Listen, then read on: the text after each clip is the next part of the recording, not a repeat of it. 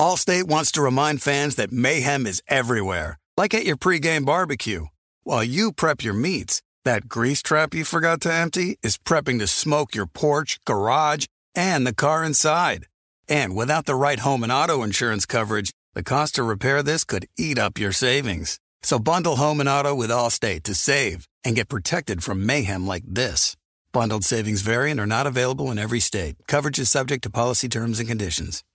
Thank you for traveling with Amex Platinum. To your right, you'll see oceanside relaxation at a fine hotel and resort property. When booked through Amex Travel, you can enjoy complimentary breakfast for 2 and 4 p.m. late checkout. That's the powerful backing of American Express. Terms apply. Learn more at americanexpress.com slash with Amex. You know our trusted partner TireRack.com for their fast, free shipping, free road hazard protection, convenient installation options, and their great selection of best tires, like the highly consumer rated Michelin Cross Climate 2. But did you know they sell other automotive products? Wheels, brakes, suspension, just to name a few. Go to TireRack.com slash Colin. TireRack.com, the way tire buying should be. The volume. NBA fans, the wait is over. Basketball is back, and DraftKings Sportsbook, an official sports betting partner of the NBA, is celebrating with an unbeatable offer. New customers can score $200 instantly in bonus bets for throwing down $5 on the NBA. Win or lose, it doesn't matter. You'll start the season with an instant dub. And with DraftKings parlays, everyone's got a shot at even bigger basketball wins. String together multiple bets from the same game or build your parlay across multiple games for a shot at making your payday even sweeter. Basketball's more fun when you're in on the action. Download the DraftKings Sportsbook app now and use code JOHN. New customers can get $200 in bonus bets instantly for betting just $5 only on DraftKings Sportsbook with code JOHN. The crown is yours. Gambling problem? Call 1 800 Gambler or visit www.1800Gambler.net. In New York, call 877 8 HOPE NY or text HOPE NY. In Connecticut, help is available for problem gambling. Call 888 789 777 or visit ccpg.org. Please play responsible on behalf of Boot Hill Casino and Resort, Kansas. Licensed partner Golden Nugget, Lake Charles, Louisiana, 21 plus. Age varies by jurisdiction. Void in ONT. Bonus bets expire 168 hours after issuance. See sportsbook.draftkings.com slash basketball terms for eligibility and deposit restrictions, terms, and responsible gaming resources.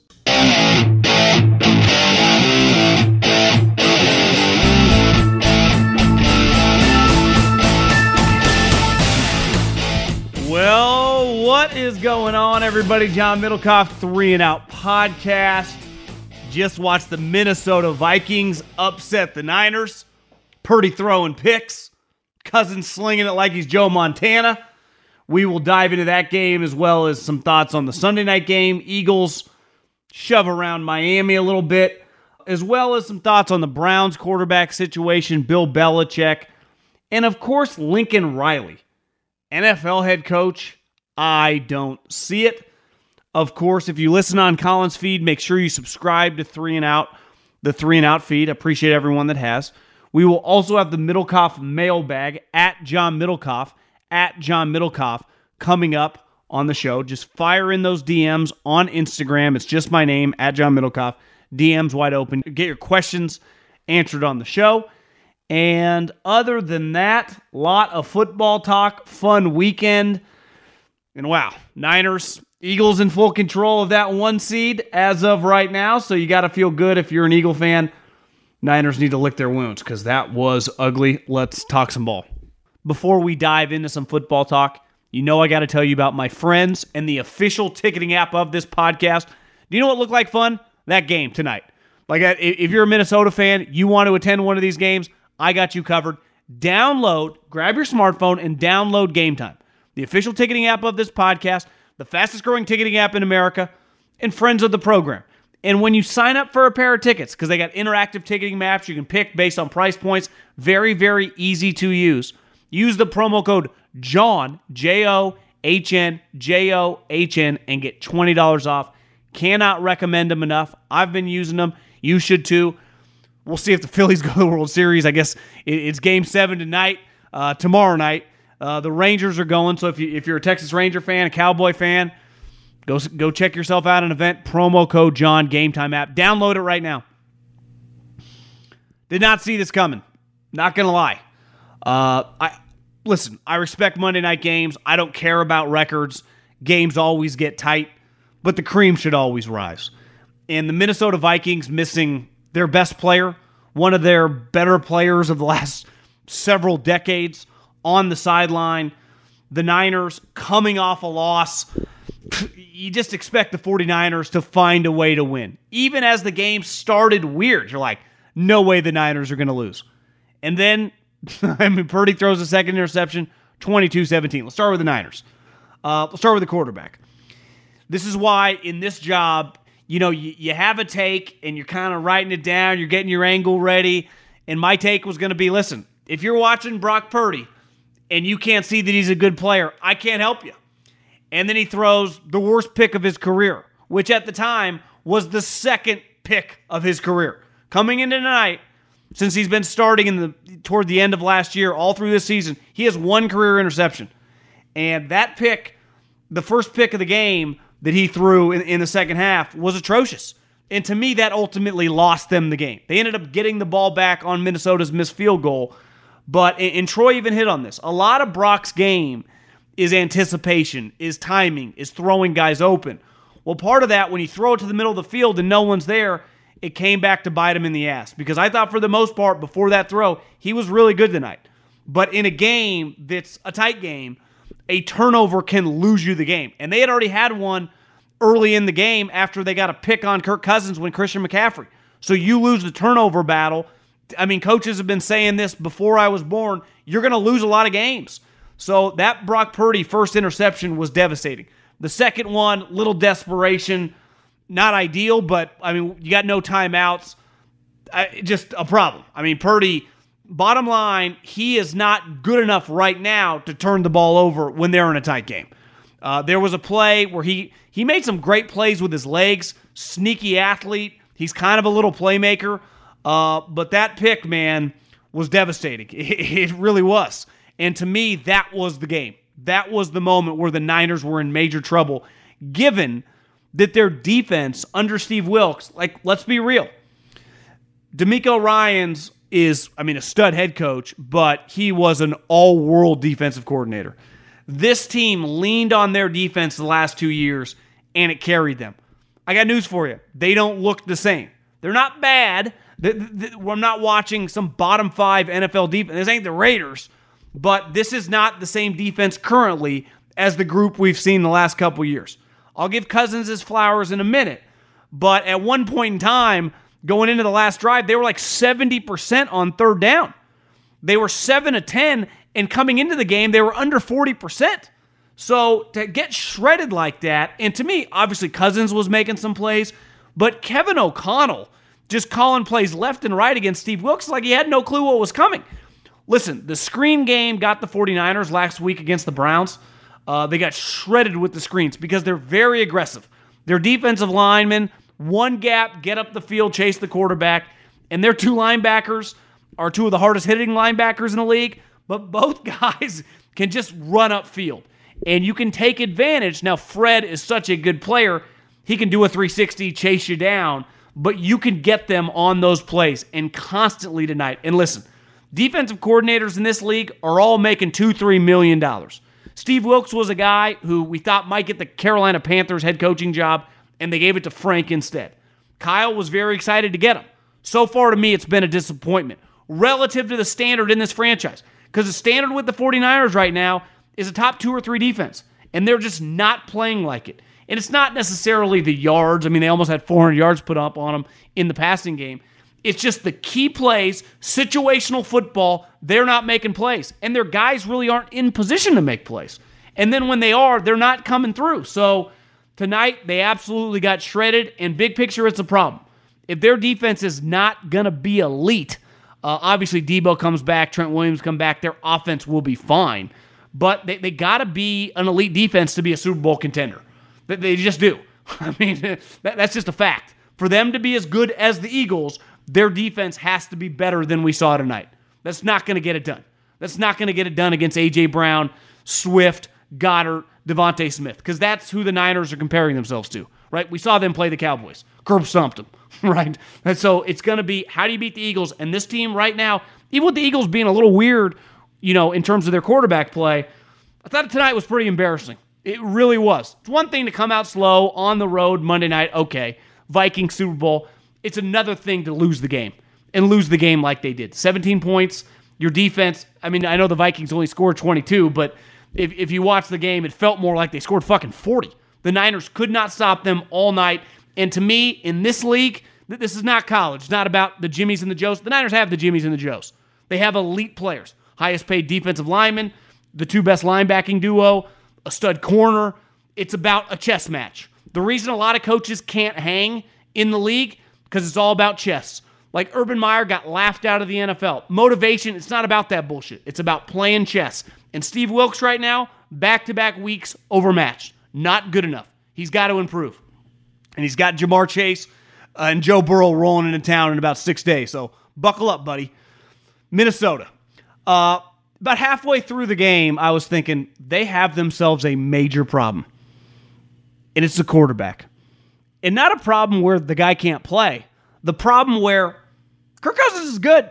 Obviously, tonight in prime time, I know he's thrown more touchdowns in a game, but 35 of 45 in that environment with that pressure playing this team, he was fucking brilliant. He was incredible. And he's going to be a free agent. I hit the Google machine mid game. Uh, something about the date that his contract ends. I, I read this Florio article. They can't franchise him. A franchise tag. He doesn't have his in his contract that it's that he's unfranchisable. It's the date in which his contract. I don't. Florio. I couldn't quite figure it out. TV was going. I'm like, I don't have time to break this all down. I just know the Vikings can't franchise tag him. So they either have to extend him, which clearly they're not into. They're just going to let him walk. Now maybe they're thinking and they look around the league like, who are we really going to bid against? Because right now Cousins just signed a three-year, eighty-four million dollar contract. Uh, you know, several years ago, he's been used to making about thirty-five million dollars a year. Would he sign a two sixty million dollar fully guaranteed? Is someone giving him more? I just know Minnesota can't upgrade at that position. Now, I understand they want to clear their books. All that stuff sounds great in theory. Even in reality, it makes a lot of sense. Quarterback league, and you got a really good one who knows your offense, can function in your offense, and excel in your offense. No one is arguing that he's, you know, ever going to be a top five quarterback. That ship has sailed. He's a fringe top 10 guy, but he's pretty darn good. And he's good enough where I, I just don't see you keep your fingers crossed in the draft. And he's good enough where you're going to end up winning six, seven games. So it's not even like you're going to draft that high.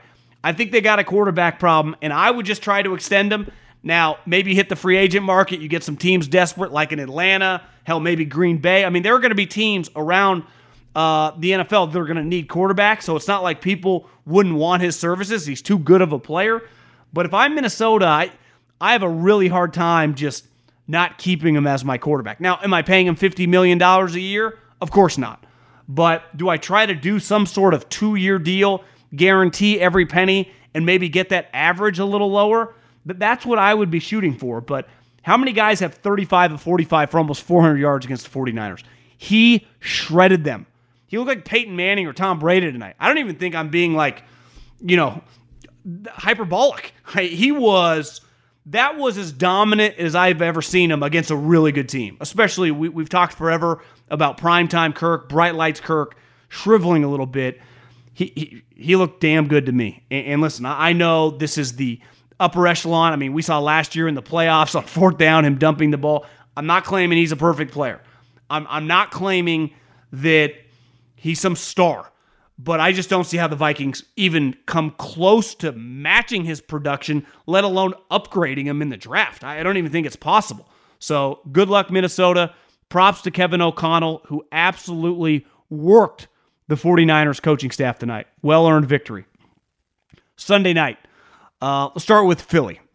On the bright note, or on a bright note, they I thought shoved around Miami. The, the eye test, they're on a completely different level and they should be. I mean that that roster right now, pretty. I mean they're damn healthy.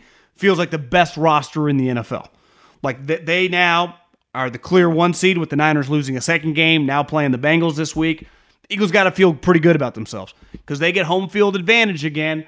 I mean, a lot of people in Philly are going to be thinking World Series champs, back to the Super Bowl, let's rock and roll. The one negative, which I don't think is really debatable right now, I like Jalen. I root for Jalen. Jalen stands for everything I like in a player coachable, tough, not afraid of criticism, is quick to take accountability when he screws up. But just in a vacuum, the way he's playing relative to last year, the reason they gave him all this money is because they saw last year, and you just assume he's going to keep playing like that.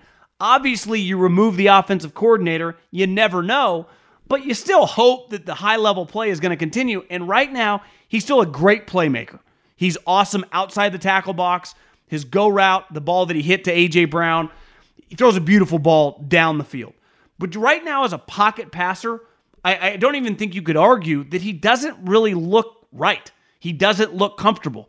Whether that's Brian Johnson, listen, the head coach is an offensive guy. I know he's not calling the plays. They got to figure that out. Because if they could just get him comfortable, they're clearly right now, top to bottom, the best team in the NFL. But he's a little off.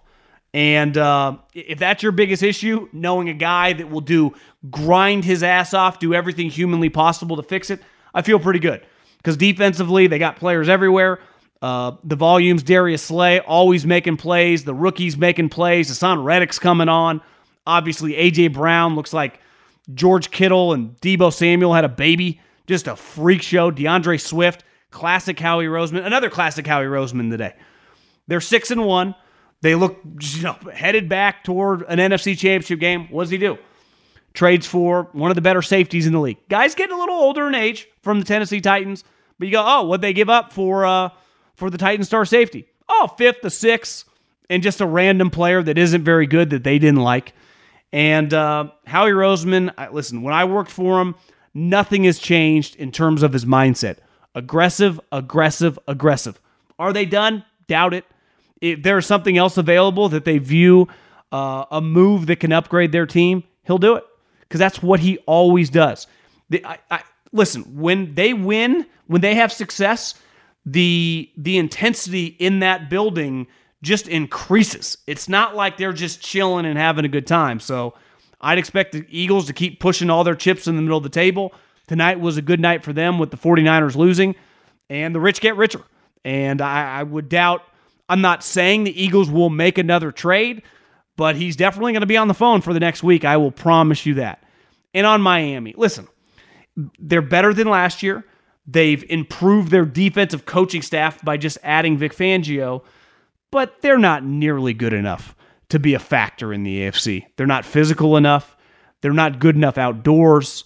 And if Tyreek doesn't just go Jerry Rice meets Terrell Owens meets Randy Moss, they're just not going to win. And last night when he dropped that pass, like their margin for error, his greatness, he's got to be elite. And most of the time he is. And against a lot of random teams, the Carolina Panthers, the Denver Broncos, he's going to bend them over. But now they've played the Bills and they've played the Eagles, and I thought they got thoroughly outplayed. I will say this: uh, I'm going to give some some uh, flowers to my guy Tua Tagovailoa. There was a large stretch in that game where you just watched the two quarterbacks and you went, Tua's throwing it better right now than Jalen. Now he ended up throwing the pick late in the game. Obviously, Jalen did too, a little freakish, but I, I will say Miami. The Tua thing's a positive uh, on the whole but their team definitely defensively, they, they don't have the players. I mean, they got the coach, they just don't have the players. Just can't beat anyone who's any good. they dominate the average teams. Big week for them this week, playing Belichick, see if they can get right. Uh, Belichick now has a little confidence coming in after beating the Bills, but Miami, let's pump the brakes on anointing them. I want to dive into one thing really quick because people have talked for a long time, and I've probably agreed that Lincoln Riley that Lincoln Riley is going to go to the NFL. Lincoln Riley, everyone's knocking down the doors to get Lincoln Riley. And I, I probably just went along with the crowd. I'm like, yeah, no brainer. Who wouldn't want Lincoln Riley to be their NFL coach? I've spent a lot of time thinking about it the last 24, 48 hours because of what has transpired with USC the last two weeks. I think there are some parallels with him and Chip Kelly, right? Chip jumped, like Lincoln, had never coached in the NFL had been a lifetime college guy. Zero. Let me repeat zero NFL experience.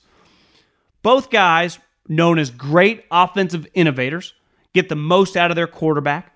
Their offenses have just been his, you know, back with Chip at Oregon and obviously Lincoln at Oklahoma. And even last year at SC, it was like these guys dominate on offense. The question was defense. The difference, though, is Chip put a premium on recruiting defensive linemen at Oregon. He had DeForest Buckner, Arik Armstead, and other defensive players who played in the NFL. And to me, when I watched Lincoln, end of his time at Oklahoma, and definitely at USC, I go, unlike Chip. Now, Chip, like Lincoln, has nothing to do with the defense.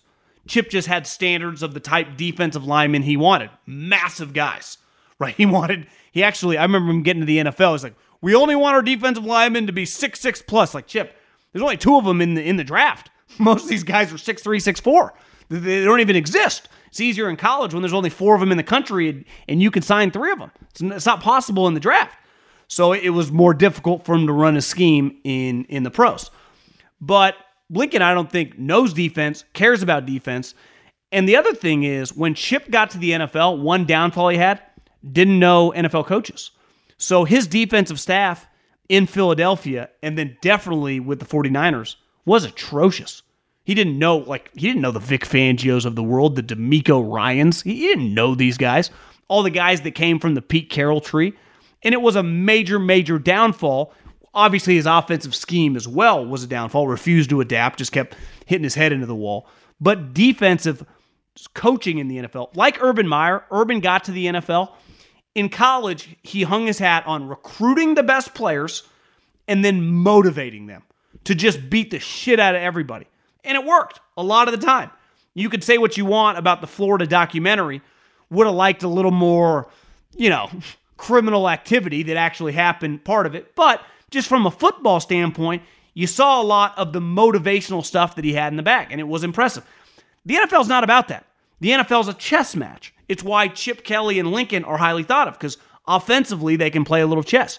You got to play defense in the pros. And like I said with Chip, who the hell would de- he can't hire a defensive coordinator in college? Say this for Chip. He had Aliotti that he inherited for Oregon, and currently UCLA's defense is excellent. His defensive coordinator is Anthony Lynn's son. So he's emphasized that. Lincoln's defensive coordinator, people have been screaming at him to fire the guy for 12 months. So this notion that Lincoln is some lock NFL coach, one, to just teams are going to want him, and two, that he would have success, to me feels a little far fetched. Again, zero, zero NFL experience, zero coaches that he would know on defense that you would feel comfortable like, oh, he just hired that guy to be his defensive coordinator. When Jim Harbaugh left Stanford and came to the 49ers in 2011, he brought Vic Fangio. Vic Fangio. You know, the downfall of Chip, Billy Davis in Philly. Who the hell knows who Lincoln would bring? So th- I think we need to pump the brakes on the whole Lincoln Riley experience. The other thing is, you can't be banning reporters not having your players speak in the big leagues. That ain't how it rolls. Hell, people are rolling their eyes at you at USC. So Lincoln Riley is getting dragged through the mud right now, rightfully so. But this notion that he's some can't miss NFL coaching prospect to me feels crazy. Okay, let's go with my friends at Morgan and Morgan. If you're ever injured, you can check out Morgan and Morgan. For a player, I like to add a coach that made it look easy. And I, I, try to go a little different. You know, it's easy to pick last night AJ Brown or tonight Kirk Cousins. I like to go with someone who's not getting their proper shine with uh, sometimes on an NFL podcast. And two nights ago on Saturday night, Kyle Whittingham beat Lincoln Riley, as we just talked about. This guy's going to go to the NFL. Kyle Whittingham has now beat him three times in a row.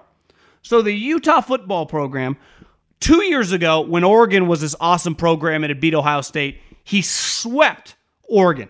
Beat him in the regular season, beat him again in the conference championship. Mario ran to Miami. He went to the Rose Bowl. Last year, took out USC in the regular season, beat him again in the Pac 12 championship. Utah went to the Rose Bowl. This year, everyone's like, ah, Caleb, Lincoln, lot to prove at home, Coliseum. What does Kyle Whittingham do? He takes a pig farmer, his third string quarterback, he takes a linebacker slash safety, moves him to running back, and he goes into the Coliseum, hollowed ground, Heritage Hall. I've been there before. You walk in, you got Heisman trophies all over the place, and he beat him.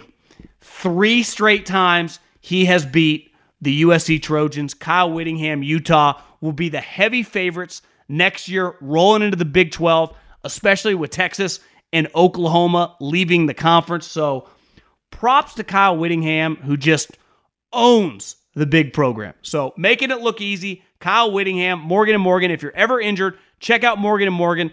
Their fee is free unless they win. For more information, go to forthepeople.com slash John or dial pound law 529 from your cell. That's forthepeople.com slash John or pound law pound 529 from your cell.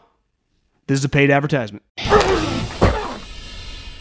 Allstate wants to remind fans that mayhem is everywhere, like at your pregame barbecue.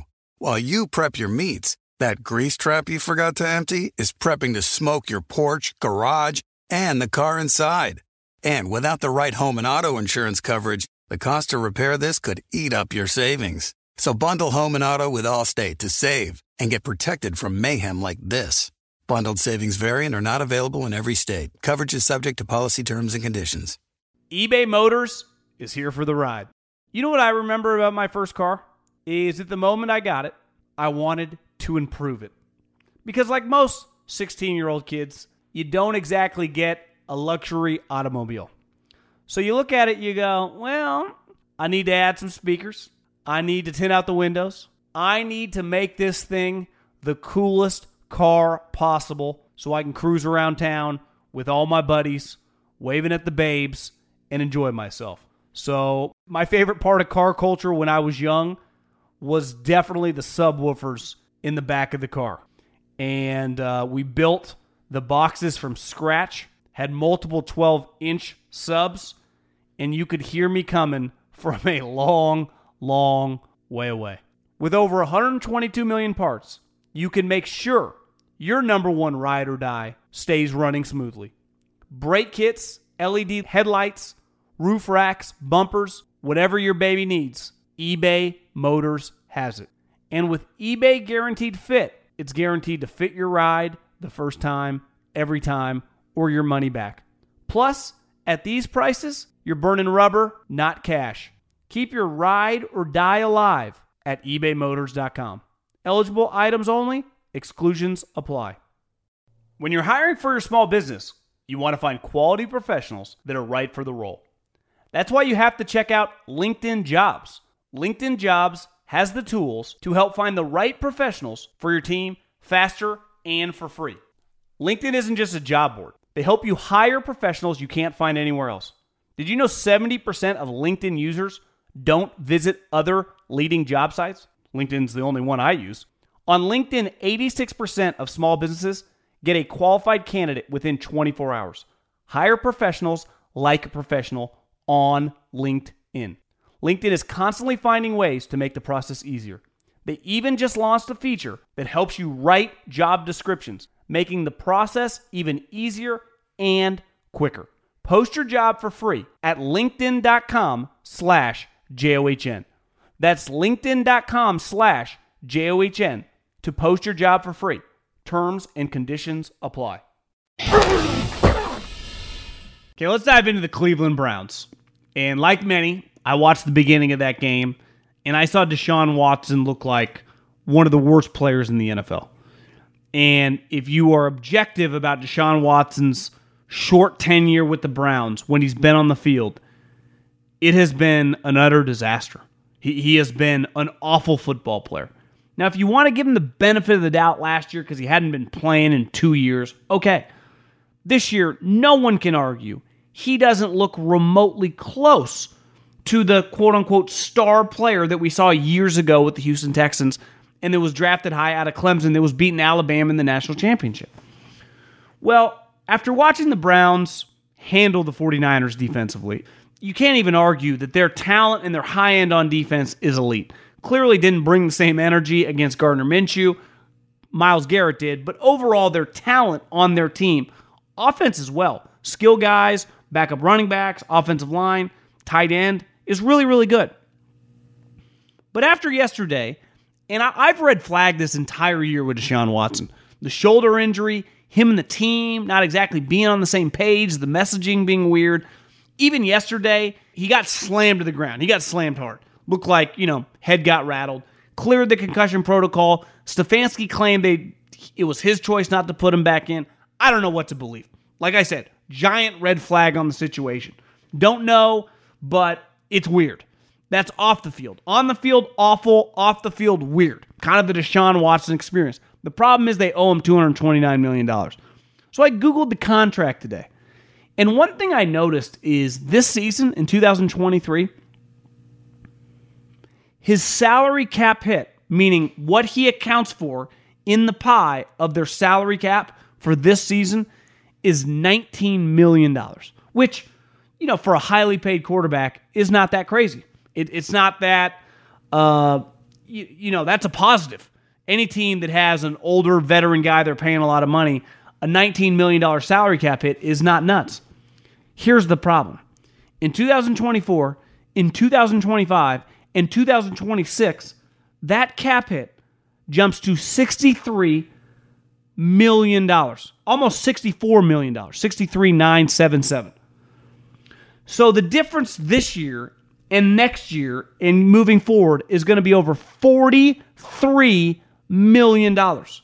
So this year they're able to build this really good team because they're not paying the quarterback this much. Well, moving forward, they're going to lose a ton of salary cap space because of this player, which in the grand scheme of things, if your quarterback is elite, if he's going to play like Mahomes did yesterday or Lamar Jackson did yesterday, who cares? It, it doesn't really matter. That's what the price it costs. That's the price of admission for these top quarterbacks. And you need them to be elite and make up that gap of having to let some veterans go, having to trade a Tyreek Hill, having to do some of that stuff and develop younger players. Here's the problem, and you see it on a little bit higher level, I think Russell Wilson currently is a better player than Deshaun Watson.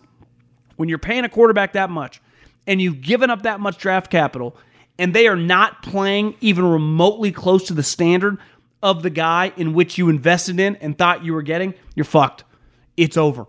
So if I'm a Browns fan, you better figure out a way to be competitive this year, which you are, but I mean in the playoffs. You better figure out a way to win a playoff game, maybe win two, and compete because it's over after this year.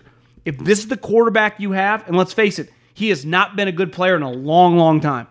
The days of Deshaun Watson being a star are like four years ago. And one thing we've learned in pro sports, coaches or players, sometimes we hold on to the past. I'm not a big hold on to the past guy. My mom loves telling me stories about this and that from I, I, don't care. I'm not a big hold on to like high school stories, college stories. I'm not saying I won't talk about them if I'm having a beer with people I went to those, you know, college with, but I don't spend a lot of time on a daily basis thinking about it.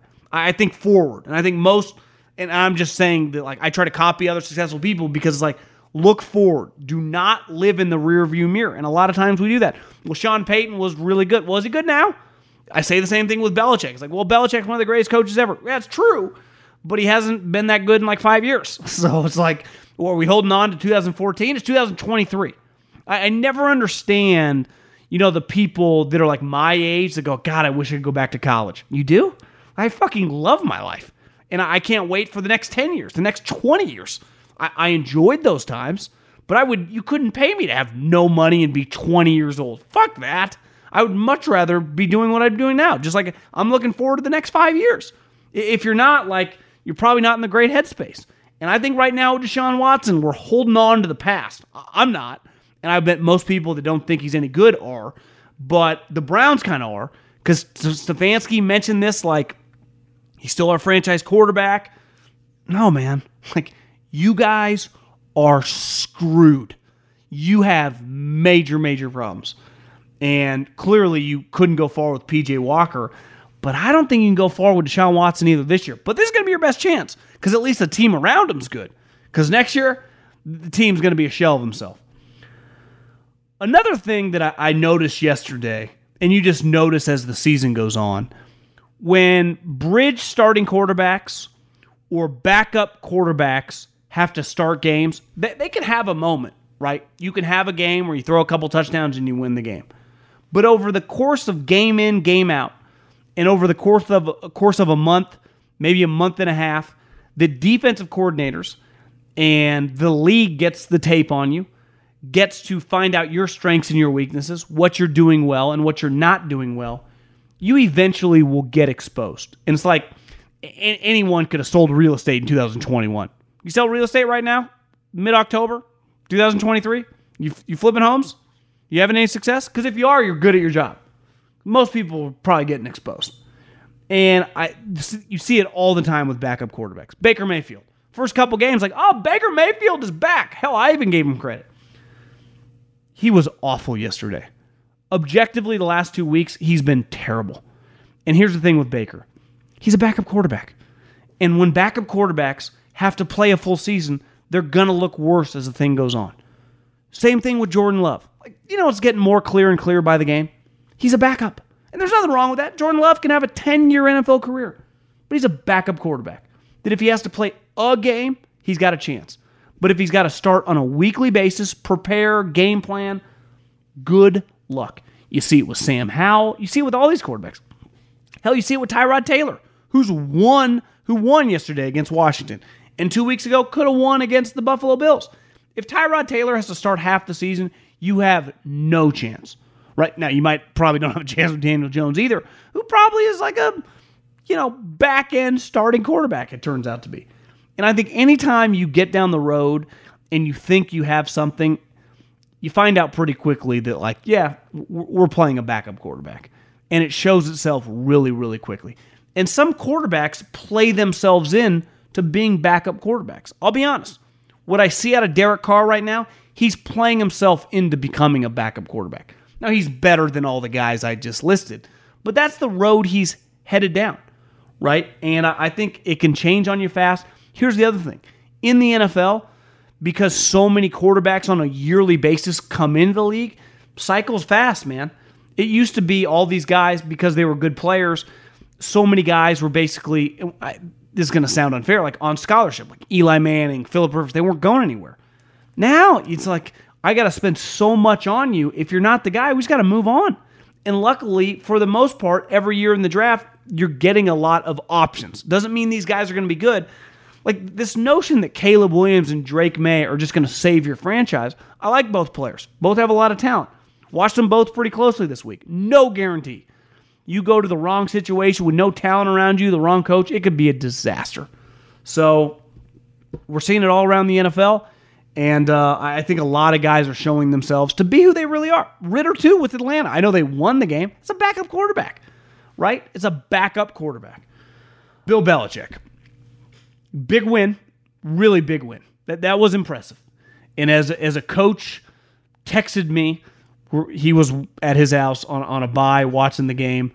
Belichick wasn't going to go out quietly. And this is the problem with the uh, Bill tanking is like he's just too good of a coach. He's not going to quit. That he's more likely, even if the team is just beyond shitty, which I don't think they're very good, he's more likely to draft eight than he is. Like he's never drafted one or two. But one thing that's a little inflated with Bill is against his division. Look at him this season. He's played Miami really close, could have won that game. He beat the Bills and he beat the Jets. They got two wins on the season. They both come from the division. Well, why is that? Can you imagine the scattering report that Bill Belichick has on Josh Allen and Sean McDermott and Stefon Diggs? Can you imagine the knowledge that he has on his divisional opponents? Not only does he play them twice a year, but the other two opponents also play those guys twice a year. So the amount of cross tape he watches on just let's use Josh Allen specifically is probably pretty outrageous. The amount of times he's at his office with the clicker and Josh Allen is on the screen, whether he's playing him or playing an opponent that he's playing. Same goes for the Jets and obviously the Dolphins as well. So he gets to have inside knowledge. If you ask me right now, John, if Colin called me up and like, I need you to do a five hour podcast on the 49ers every angle of the franchise, every position group, the coaching staff, the front office. I can handle it. I mean, I'd have to, I'd have to do a little research, but it, it would be it would be possible, right? If you said, John, I need you to do the same thing, but for the Tampa Bay Bucks or the Atlanta Falcons, I, would be screwed. I, it would take me a lot longer to even have a chance to do that. Well, look at Belichick. When he's played his divisional opponents, look pretty good. They actually, yesterday, looked like a real team. When he plays random teams, the Saints, who aren't any good, he gets fucking curb stomped. He gets destroyed. So I'm not acting like what happened yesterday is all that shocking because I think one thing we learned when Belichick plays divisional opponents, he's not just going to have a chance. He, he might win the game. When he plays anyone else, they could easily lose. And when the dust settles, I think they're a four or five win team, and the next couple wins will probably also come in the division. The other story, though, with him was it leaked that he got a contract extension. And a lot of people theorize that Bill leaked it, right? If Kraft was going to leak support of Bill, he would just come out and say, no matter what happens, Bill Belichick is my head coach moving forward. He will be the coach this season and beyond. He hasn't done that. So, this notion that Bill Belichick signed a contract extension, which, even if it was short, let's just say, let's say it was this two years, $50 million. Kind of like, Bill, we appreciate everything you've done, all this money and wealth you've made the Kraft family. Here's, we'll pay you on top of whatever you had a year left on your contract. We'll give you, we'll add two years and $50 million, $25 million a year. What does that mean for his job security? That for an NFL team for Robert Kraft, that, that's a fucking line item. That'd be like Middlekauff. You got to pay this worker that's in the kitchen right now a grand. I mean, it means nothing. These numbers to normal people, including myself, look big on paper. They, they got to pay him fifty million dollars to go away. Do you know how fast Robert Kraft could sign that check? Now, maybe Bill knows. Would they try to trade him? Would they try to get rid of him? Because Bill clearly does not want to quit. But this notion that I don't care what the number is. Let's say they owed him $80 million. Would be the reason that Robert didn't want to move on? You're crazy. This money now to these guys, especially the successful team, can you imagine how much money the Patriots banked over the years when Bill and Brady were winning Super Bowls? It's like I, I saw it with the Warriors. When they started winning championships, the amount of money that Joe Lacob was making was stupid on top of separate from just your suite sales, how much you're charging. I, am just talking the money around town. It's just outrageous. So whatever they have to pay him, and I would say the most would be like $75 million, and the least would probably be, I, I don't know, 40 million, 50 million dollars. It's not that big a deal.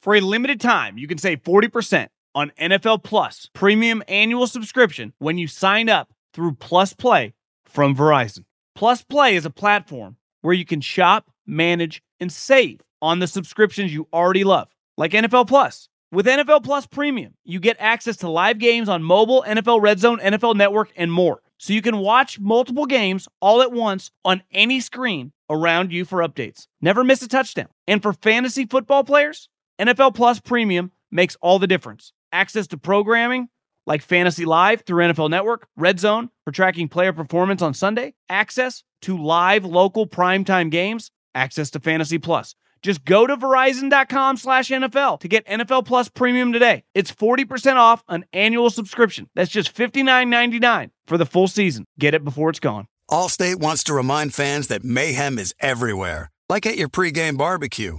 While you prep your meats, that grease trap you forgot to empty is prepping to smoke your porch, garage, and the car inside. And without the right home and auto insurance coverage, the cost to repair this could eat up your savings. So bundle home and auto with Allstate to save and get protected from mayhem like this. Bundled savings variant are not available in every state. Coverage is subject to policy terms and conditions. eBay Motors is here for the ride. You know what I remember about my first car? Is at the moment I got it, I wanted to improve it. Because, like most 16 year old kids, you don't exactly get a luxury automobile. So you look at it, you go, well, I need to add some speakers. I need to tint out the windows. I need to make this thing the coolest car possible so I can cruise around town with all my buddies, waving at the babes, and enjoy myself. So, my favorite part of car culture when I was young was definitely the subwoofers in the back of the car. And uh, we built the boxes from scratch, had multiple 12 inch subs, and you could hear me coming from a long, long way away. With over 122 million parts, you can make sure your number one ride or die stays running smoothly. Brake kits, LED headlights, roof racks, bumpers, whatever your baby needs, eBay Motors has it. And with eBay Guaranteed Fit, it's guaranteed to fit your ride the first time, every time, or your money back. Plus, at these prices, you're burning rubber, not cash. Keep your ride or die alive at ebaymotors.com. Eligible items only, exclusions apply. Sometimes it's a struggle between buying what you want over buying what you need. But with the Wells Fargo Active Cash credit card, you can do both. You earn unlimited 2% cash rewards on purchases you want and purchases you need. That means you can earn 2% cash rewards on what you want, like season tickets to watch your favorite team, and 2% cash rewards on what you need, like paying for parking. Earn 2% cash rewards on what you want, like those new golf clubs you've been eyeing, and 2% cash rewards on what you need, like a divot repair tool for after you've torn up your lawn. Let's try that again. Earn 2% cash rewards on what you want, like workout equipment for your home, and then earn 2% cash rewards on what you need, like a foam roller to soothe your sore muscles. That's the beauty of the Active Cash credit card. It's ready when you are. With unlimited 2% cash rewards, the Wells Fargo Active Cash credit card. That's real life ready. Terms apply. Learn more at wellsfargo.com slash activecash. Okay, let's dive into a little thing we call the Middlekauff mailbag. Way to get in is firing those DMs at John Middlekauff. At John Middlekauff is the Instagram. DMs wide freaking open. Is officiating getting worse? It seems to me to be a theme all year. Coming off this weekend and seeing my Colts get two questionable calls against them on the last drive of the game makes me wonder. I then see the Steelers convert a fourth down when Pickett didn't get close and the Eagles get the benefit from no calls all over the place. I can't sit here and say it's an easy job, but games should be decided by the players and coaches, not the referees. I think there are several angles on this. I've said forever that referees remind me a lot of government officials. Uh, no matter how poor you are at your job, it's just like you're just on scholarship and it never changes. And the poor officiating has consistently been bad now for a long, long time. So I'm I'm in agreement with you there. I think the problem is though is it starts with the league. You know, the officiating's been poor for a while, and the league doesn't really do anything, and they constantly say, "Oh, the officiating's good." And like you said, these are human beings. It's not easy. Some of these are bang bang calls. There are going to be mistakes made. For example, in the Rams game, they screwed up the, the spot of the ball. That was unquestionable, even if you're a Steelers fan. Pickett clearly slipped and was short. Now, like the rules, McVay to not have any timeouts at the end of the game is a freaking embarrassment. Now, a lot of that second half, I had that game on mute and had the Chiefs game on. So I don't know exactly all the instances of how he blew his timeouts. But like I put that a little bit on McVay because if he just had a timeout, he could have challenged the call, which he wasn't able to do. And the one play, and I've been saying this forever. One, to me, defensive holding, just in general, on third and whatever, that is just an automatic first down has pissed me off. But that's a competition committee. They got to figure that out. The when I was a kid, and anyone my age who grew up on football in the 90s, if you overthrow a wide receiver, I don't care if he gets tackled and he had no chance to catch the ball, it is not a penalty. And the play at the end of the Colts game, it hit the stands. Kevin Garnett in his prime couldn't have tipped the ball, let alone caught it. So to not call that uncatchable when it was one of the most uncatchable balls we've ever seen uh, in a scenario like that. But is it getting worse? No. I mean, I think it's been shitty for a long, long time. Uh, I think the same thing in the in basketball, uh, same thing in baseball. Officiating's just not good. And like you said, human element of it, no one's perfect, but the amount of missed calls when we're gambling, uh, when we're rooting, it's just unacceptable. When when the players and coaches have their jobs on the line, that's the thing. Their jobs are on the line. Yet none of these officials, anything ever happens. Greetings from Canada. This is from Antonio. No one is better, and I love that you cut to the shit. I had some buddies over for Sunday night's game, and I happened to be the only Philly fan in an ocean full of Dolphins fans. They all could not stop talking about Philly's talent, which I totally get. Their players are fucking money. My question is this Are we not giving Sirianni enough credit? I've watched all of their games pretty closely, and while I do respect and credit the talent, it seems that if Sirianni really had to, he could make his team believe in unicorns and Peter Pan. The guy's ability to motivate and switch up game plans is elite. I know he doesn't call the plays, but he influences the plan, and most often, when it comes to out coaching, excluding the Super Bowl, he does it a lot. Can we give the guy a bit of cred? Anytime you're constantly winning, you get credit as a head coach. Nick Sirianni deserves credit. I look at it a little differently. I go, Jalen, we talked about it earlier, is not quite the same guy. And only one thing changed on offense. All the players are the exact same. They lost a coordinator. And Sirianni, is he just a motivator? Like, is, is that what he is? which it works. Like the team plays well because they, like you said, have a lot of talent, which is put together by Howie. Added another good player on Monday. But offensively, they're going to go as far as Jalen goes, especially from the pocket, where he clearly does not look as comfortable. Isn't Sirianni, can't he influence that at all? So, yeah, I mean, I think he gets a proper amount of credit for leading, you know, one of, if not the most talented roster in the league to a lot of wins.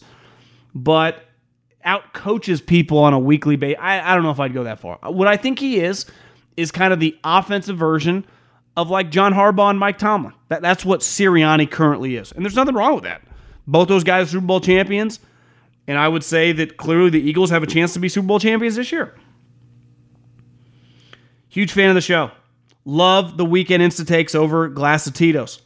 As far as Lincoln Riley, when he left Oklahoma, many viewed it like Colin as an opportunity to dominate recruiting on the West Coast and leave the soon to be tougher SEC conference, which would help make for an easier path to the college football playoff.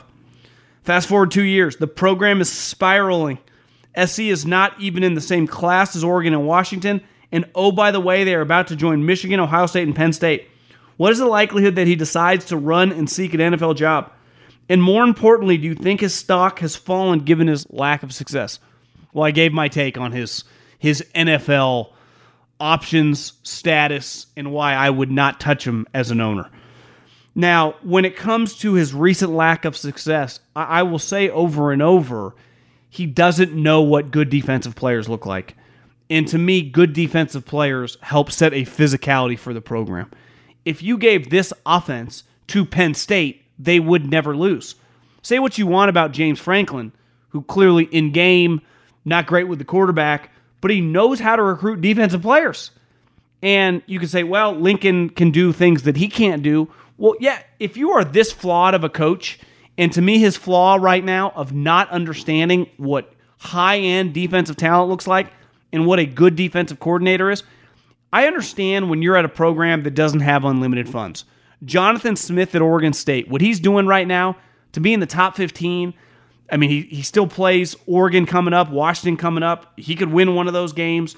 To do it at that program against all these teams with way more money is really, really impressive, right? But when you're USC, if you have a shitty coordinator on whatever side of the ball that you're not the coordinator of, that's on you. And listen, we all make bad hires. Coaches, I, I don't care what industry you're in, you're not going to always hire the right person. But when you do, to keep acknowledging, or excuse me, lack of acknowledgement that you're wrong and that he's really good and defense isn't the problem, and he said this over and over and over. To me, Lincoln has this like kind of small town feel to the way he's coaching a big time program, right?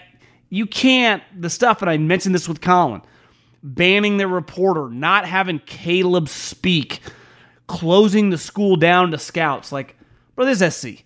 What, what they wouldn't do this at Oklahoma, let alone at what what are we doing? What are we doing? I've always liked Lincoln, but this year has been uh, has been very very questionable. It, it really has.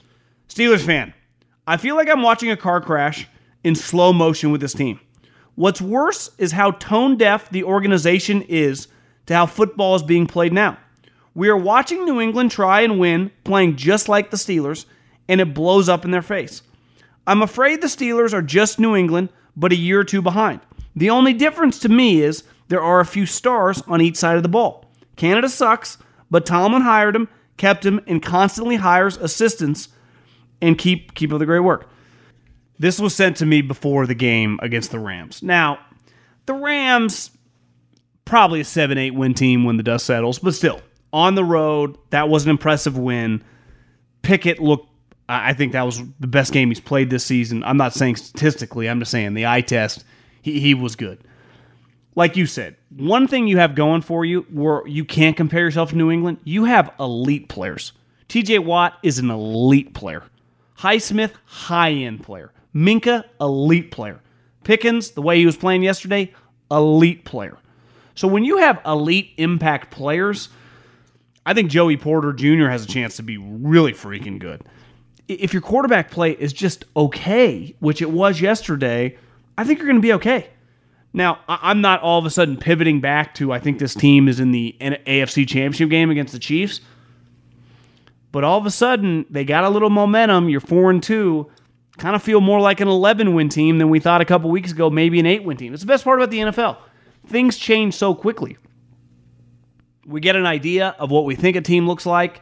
You clearly were having some issues. Everyone turned on Canada, rightfully so. Listen, my bald brother was lighting it up. He was he was dialing up some good plays. He really was. My question for the pod is Jordan Love. He clearly played a bad game this weekend against one of the worst D's in the NFL. Is his problem not having a single vet receiver? Seems like the Packers should bring back Davante to help guide him. He's clearly not a top quarterback, but it's just the lack of direct help on the field. I don't know, man. Well, Davante's not coming back, so I, I think you have to come to grips. It's probably not going to work. It's just probably not going to work. And my take before I had ever really seen him play, coming into the season, I mean, I, I watched the Chiefs game, which I I don't even count a couple years ago, was was simple. The likelihood to go to just a serviceable player from Favre to Rodgers to just what the 49ers did Montana to Young to Jeff Garcia, we've never seen before. Usually go from one great quarterback to a shitty quarterback. Hell, what the Chargers did to go from Philip Rivers to Justin Herbert, it usually doesn't happen. This is normal NFL. And you look like you have a guy who's a backup, who's getting worse by the week, whose coach does not trust him. And you know what? Be glad that you didn't sign him. I said this to Colin.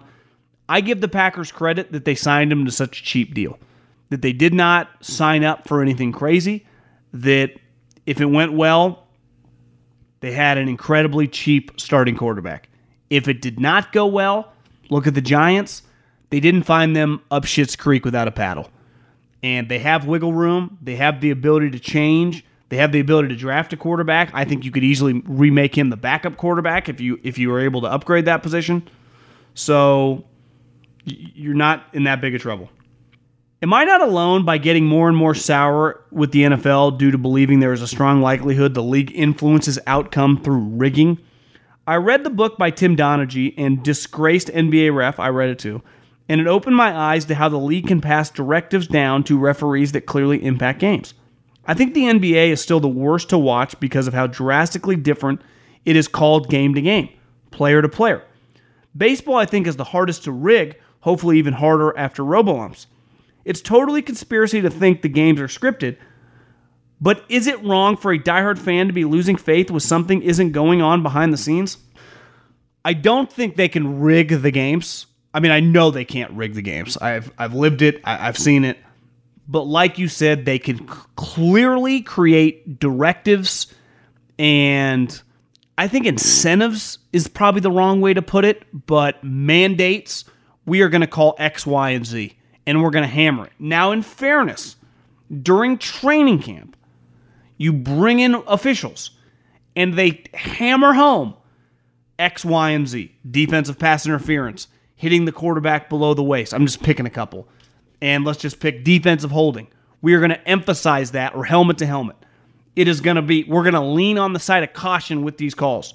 So, coaching staff, players, you guys know it. Coach it up, play it up, and avoid these things.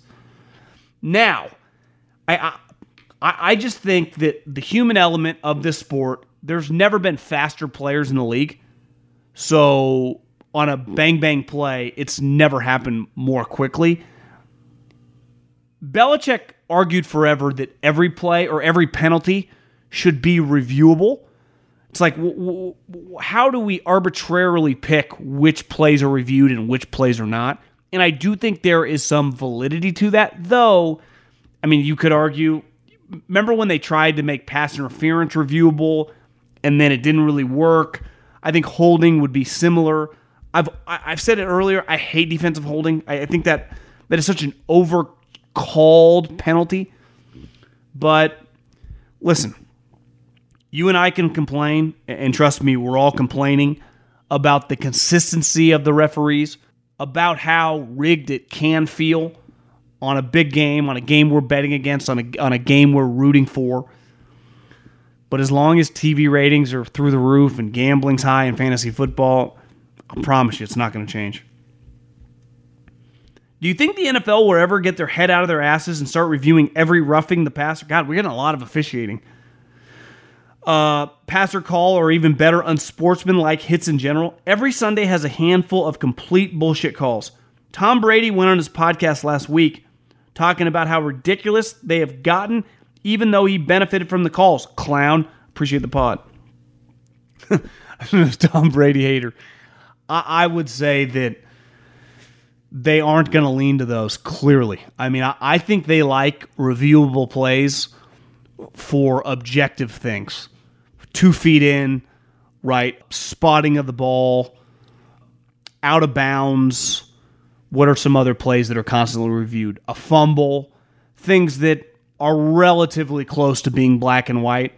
They don't want to get in the the world of holding, uh, defensive holding, pass interference. I, I think, and in fairness to them, in the NBA, the challenging calls sometimes can really fuck up the ebb and flow to the game. I think the NFL is close to the edge of, you know, you don't want too many calls to be reviewed. It it fucks up the the flow for us the consumer. And we're the most valuable thing the league has. Never forget that. The most valuable thing the NFL has are not the franchises, are not the players or the coaches. It's you. Cuz without you, there is no $100 billion television deal, which literally creates the wealth in the league. It's because so many people watch that creates all the wealth. Without the people, there is no money, right? And there's never been more people. There's never been more demand for football, equals there's never been more money. And let's face it, as long as you keep watching, I was texting Ethan Strauss buddy of mine from the Bay Area who was a long time like wrote for ESPN.com, then he wrote for the Athletic, and then he went solo. He just has a Substack, and he's kind of a renegade. He will write things that Big J's won't touch anymore. And he wrote a really good article why the NBA is in major trouble with their new television deal. It's like, well, your ratings have been cut in half, and you think your next television deal is going to triple? Do the math on that one. Doesn't make any sense. And we were texting about it, and I said, think about a couple years ago, and there was just an article. I, I, saw a headline that the NBA wants to do an Amazon Prime with Tuesday and Thursday night basketball. Do you know why Amazon Prime works for Thursday night football? Because 13 fucking million people watch. For years now, TNT has been struggling to get a million plus people to watch their primetime games. And in fairness to them, stars ain't playing. Turn on the game. It's like, yeah, half the guys are sitting tonight well, what the fuck? I'm, I'm going to go eat a sandwich and go watch a movie then. And I think the NFL last year showed their true colors with how, why they care so much. Amazon just signed like a 10 year deal. So if ratings were down or up, like ultimately it's a fixed cost. Yet they were not cool with them underperforming on 9, 10 million people. Like they had to figure out are we missing something? Do we need to improve the games? What happened this year? 13 million people watch. It matters to them. Why? say in college football a lot. What's the lifeblood of football in college? Recruiting, recruiting, recruiting. You know what the lifeblood of the business of football in America is? Television. People watching. That creates all the money. I, I can't stand businesses that don't first, foremost, and everything after that, consumer comes first. And say what you want about the NFL, we complain a lot, but if you stop watching, then they will change. But as long as you and me keep watching while we complain about these terrible refs, like they got us, right? So the only way to draw a line in the sand to create change or even have them question things is to turn off the television. And let's face it, as of right now, most people listening to this, including myself, are kind of addicted.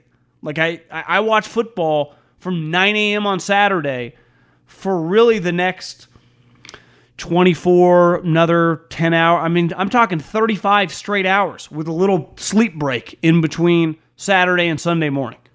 They got me by the balls. They, they, they really do. And let's face it, most of you listening, they got you too.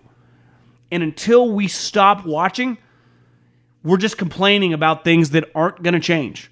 And listen, we can't, if you stop watching as a, one individual, it's not going to change anything. Right? So it's very, very difficult. But it's just the NFL, the, the number one thing they care about, and I would say the top five things they care about are television ratings, because that's where the overwhelming majority of the money comes from and the money that is used to pay for everything that's important.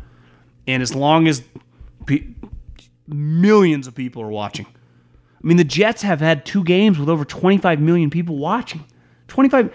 Can, the, the other night, Sunday night football, Eagles Dolphins. I, I, don't I haven't seen the television ratings, but my guess would be well over 20 million people were watching that thing on, on Sunday night. The ALCS was being played as well on Fox Sports 1. I can't even imagine the discrepancy between the eyeballs on Rangers Astros and Eagles Dolphins. And it would have been the same thing if it was Lakers Warriors. It is not a fair fight. And the NFL can keep having stupid referee calls because they know that we're going to watch. It's a long winded way of saying is all we got to do is complain. Question for the bag. If you're a GM through week seven, would you be happier with the Witherspoon pick at five or the Carter pick at nine? I'm a huge Hawks fan and didn't like the Witherspoon initially, but it seems like he's making a huge impact. What was a bottom tier defense last year? Carter has also been great, but running into a much different defense. Love the pod. Found you on Colin's Feed. Appreciate it.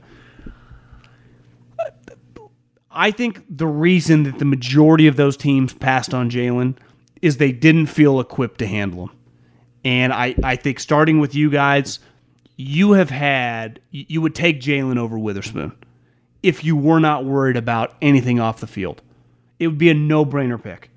But Seattle's been burned before with questionable character guys. They, they've made, they got Percy Harvin. Now he was injured, but still, like he was available for a reason. Malik McDowell, the Michigan State guy, and they just didn't want to fuck with that. So they went with probably the second best player on their board who checked all the boxes. And they looked like they hit a home run. I saw Jamal Adams said that when he was a rookie, to quote, he said, I was ass, and Witherspoon clearly is not. Basically saying, this young guy's a stud. So if you are going to pass on a guy who would have been a huge impact for Seattle, and I would said five years ago, they would have taken Jalen Carter without hesitation. You better get it right, and they did. To me, the Eagles, it was just it was an easy one. They got lucky's the wrong word because they put themselves in position when they made the trade with the Saints, but they they were prepared because of the way their team was built. Get him around Fletcher. Get him around Brandon Graham. Get him around Haason Reddick. Get him with his former teammates. And they were equipped.